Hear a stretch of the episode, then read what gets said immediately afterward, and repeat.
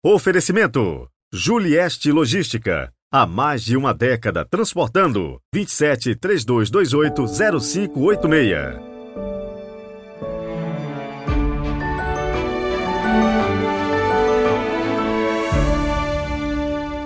Olá, bom dia. Sejam muito bem-vindos à solenidade de Nosso Senhor Jesus Cristo, Rei do Universo.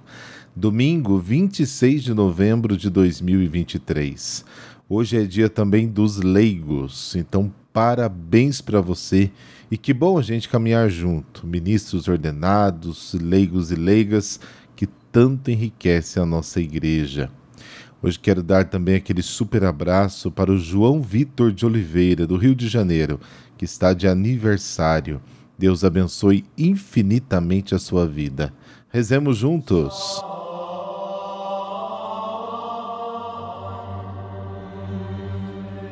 Pelo sinal da Santa Cruz, livrai-nos Deus, nosso Senhor, dos nossos inimigos. Deus eterno e todo-poderoso, que dispusestes restaurar todas as coisas no vosso amado Filho, Rei do Universo, fazei que todas as criaturas, libertas da escravidão e servindo a vossa majestade, vos glorifiquem eternamente. Amém.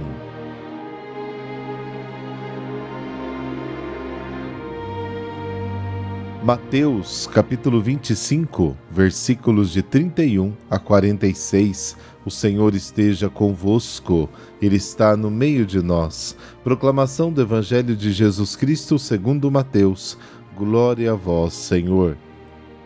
Naquele tempo disse Jesus a seus discípulos: quando o Filho do Homem vier em sua glória, acompanhado de todos os anjos, então se assentará em seu trono glorioso.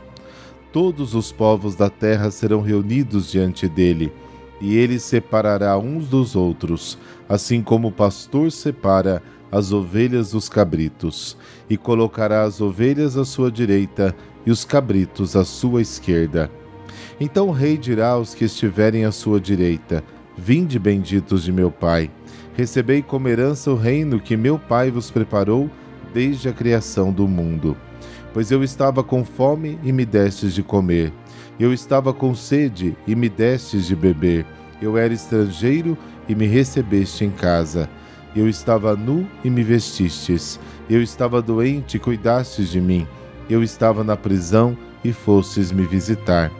Então os justos lhe perguntarão: Senhor, quando foi que te vimos com fome e te demos de comer? Com sede e te demos de beber?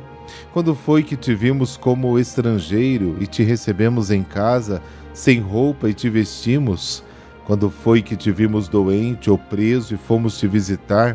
Então o rei lhes responderá: em verdade eu vos digo que todas as vezes que fizestes isso a um dos menores dos meus irmãos, foi a mim que o fizestes. Depois o rei dirá aos que estiverem à sua esquerda: afastai-vos de mim, malditos, ide para o fogo eterno, preparado para o diabo e para os seus anjos. Pois eu estava com fome e não me destes de comer, eu estava com sede e não me destes de beber, eu era estrangeiro e não me recebestes em casa, eu estava nu e não me vestistes, eu estava doente na prisão e não fostes me visitar. E responderão também eles: Senhor, quando foi que te vimos com fome ou com sede, como estrangeiro ou nu, doente ou preso, e não te servimos? Então o rei lhes responderá: em verdade eu vos digo, todas as vezes que não fizestes isso a um desses pequeninos, foi a mim que não o fizestes. Portanto, estes irão para o castigo eterno, enquanto os justos irão para a vida eterna. Palavra da salvação. Glória a vós, Senhor.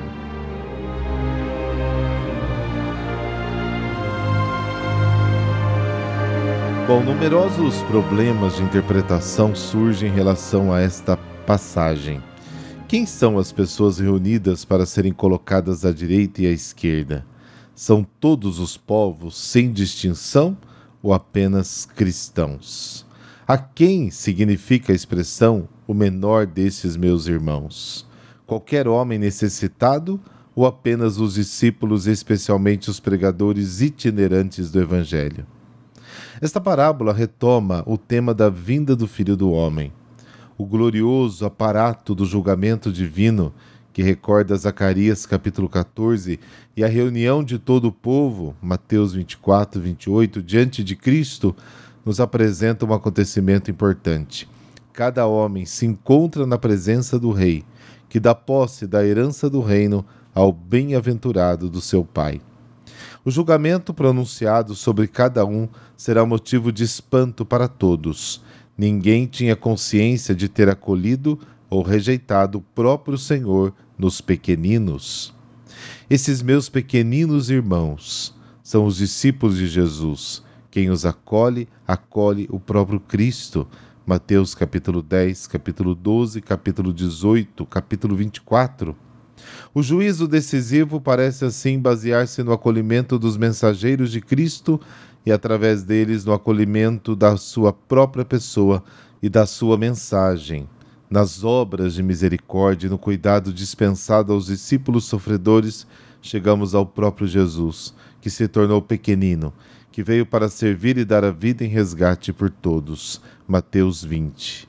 Ele se identifica totalmente com o seu povo sofredor, perseguido por causa da justiça. Mas a parábola certamente vai além. O próprio Jesus inclinou-se sobre os pobres e sofredores porque viu neles discípulos em esperança e pequeninos em crescimento.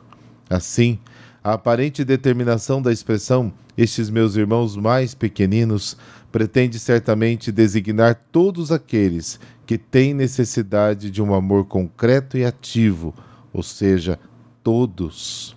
A mensagem deste texto pode ser resumida em duas palavras: Deus no irmão. Os bem-aventurados recebem o reino porque praticaram a misericórdia. As obras de misericórdia são a porta que conduz à eternidade. O Evangelho anuncia que a misericórdia é sempre praticada para com Cristo. Sendo a misericórdia o critério de julgamento, o texto se torna um imperativo urgente dirigido a todos para praticar a misericórdia. A música tem como objetivo incitar a ação. É um canto que nos leva a vivermos a realidade da misericórdia. Para os cristãos, a misericórdia praticada ou rejeitada é a prova certa da sua fé. Jesus repete a todos a palavra de Oséias capítulo 6, versículo 6. Quero misericórdia e não sacrifício. A bem-aventurança do misericordioso que obterá misericórdia constitui um comentário à primeira parte desta passagem. A parábola do servo impiedoso, Mateus 18, pode ilustrar a parte negativa desta passagem. O julgamento de todos acontece com base nas obras de misericórdia. A fraternidade é o sentido para o qual o mundo foi criado. O mundo se salva quando busca e vive a fraternidade. Somente aqueles que entendem as necessidades dos outros entendem as necessidades de Jesus. A comunhão humana, em particular a comunhão com os mais necessitados, tem um significado divino que arremete para além de si mesma. Homens e mulheres são imagens vivas do Deus da vida. São Clemente de Alexandria escrevia o seguinte: quando você vê seu irmão, você vê a Deus. É o homem que decide livremente pela vida eterna ou pelo fogo eterno. Esta decisão não se toma com palavras, mas com obras de misericórdia para com Cristo, que se identifica com os necessitados. É na vida presente que decidimos por Cristo ou contra Cristo. E essa escolha se manifesta no amor trabalhador ao próximo ou na recusa da nossa misericórdia para com aqueles que necessitam. Só existe um caminho pelo qual todos os homens se encontram iguais e discípulos de Cristo: o das boas obras.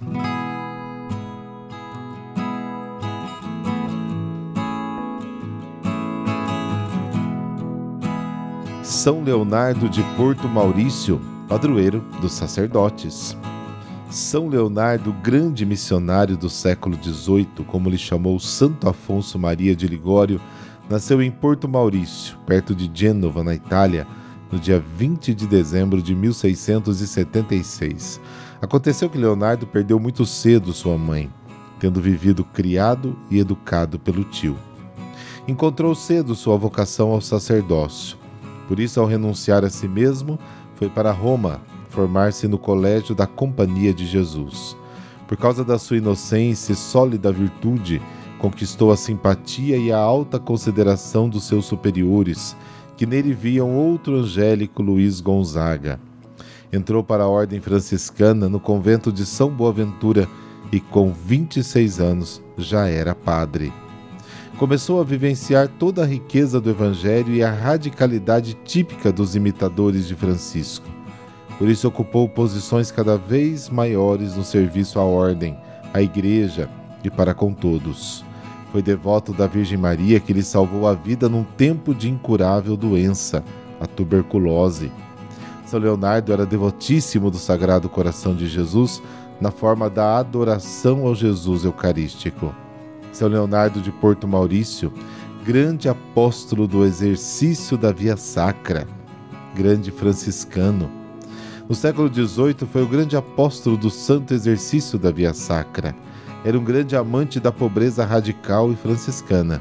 Por toda a vida, penitências e orações de São Leonardo convergiam para a salvação das almas. Era tal a função, a caridade ardente e o entusiasmo que repassavam em suas pregações que um célebre orador, já no exercício da palavra, sendo enviado por Clemente XII a ouvir os sermões de Leonardo para depois o informar a este respeito, desempenhou-se da sua missão dizendo que nunca ouvira pregador mais arrebatador, que o efeito de seus discursos era irresistível, que ele próprio não pudera reter as lágrimas. São Leonardo era digno sucessor de Santo Antônio de Lisboa, de São Bernardino de Sena e de São João Capistrano. O próprio pontífice Bento XIV quis ouvir o famoso missionário e para isso chamou a Roma. Em 1749, a fim de preparar os fiéis para o Ano Santo. Depois de derramar-se por Deus e pelos outros, São Leonardo de Porto Maurício não se tornou mártir, como tão desejava.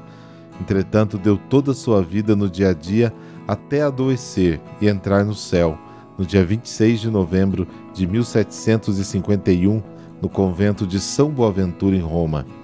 Faleceu onde 54 anos antes consagrava-se ao Senhor. E não se limitou apenas à pregação do ilustre missionário de Porto Maurício, mas deixou uma vasta coleção de escritos, publicados a princípio isoladamente e reunidos depois numa grande edição, que prolonga no futuro a sua prodigiosa ação missionária. Escreveu não apenas para dentro das fronteiras da Itália, mas o âmbito é todo o mundo civilizado, pelas traduções feitas em quase todas as línguas cultas. Esses escritos constituem, em geral, um rico tesouro de verdades ascéticas e ensinamentos morais e homiléticos. São Leonardo de Porto Maurício foi beatificado no dia 19 de março de 1796. A sua canonização foi em 29 de junho de 67, durante o pontificado do Papa Pio IX, que era muito devoto do santo. Em 1923, Pio XI o proclamou padroeiro dos sacerdotes que em qualquer parte da terra se consagram às missões populares católicas. Modelo de sacerdote padroeiro. Te pedimos mais e melhores servos para a vinha do Senhor. Que sejamos homens de coragem e sabedoria, mas acima de tudo que saibamos pastorear cada fiel, levando-os para a presença de Cristo. Amém.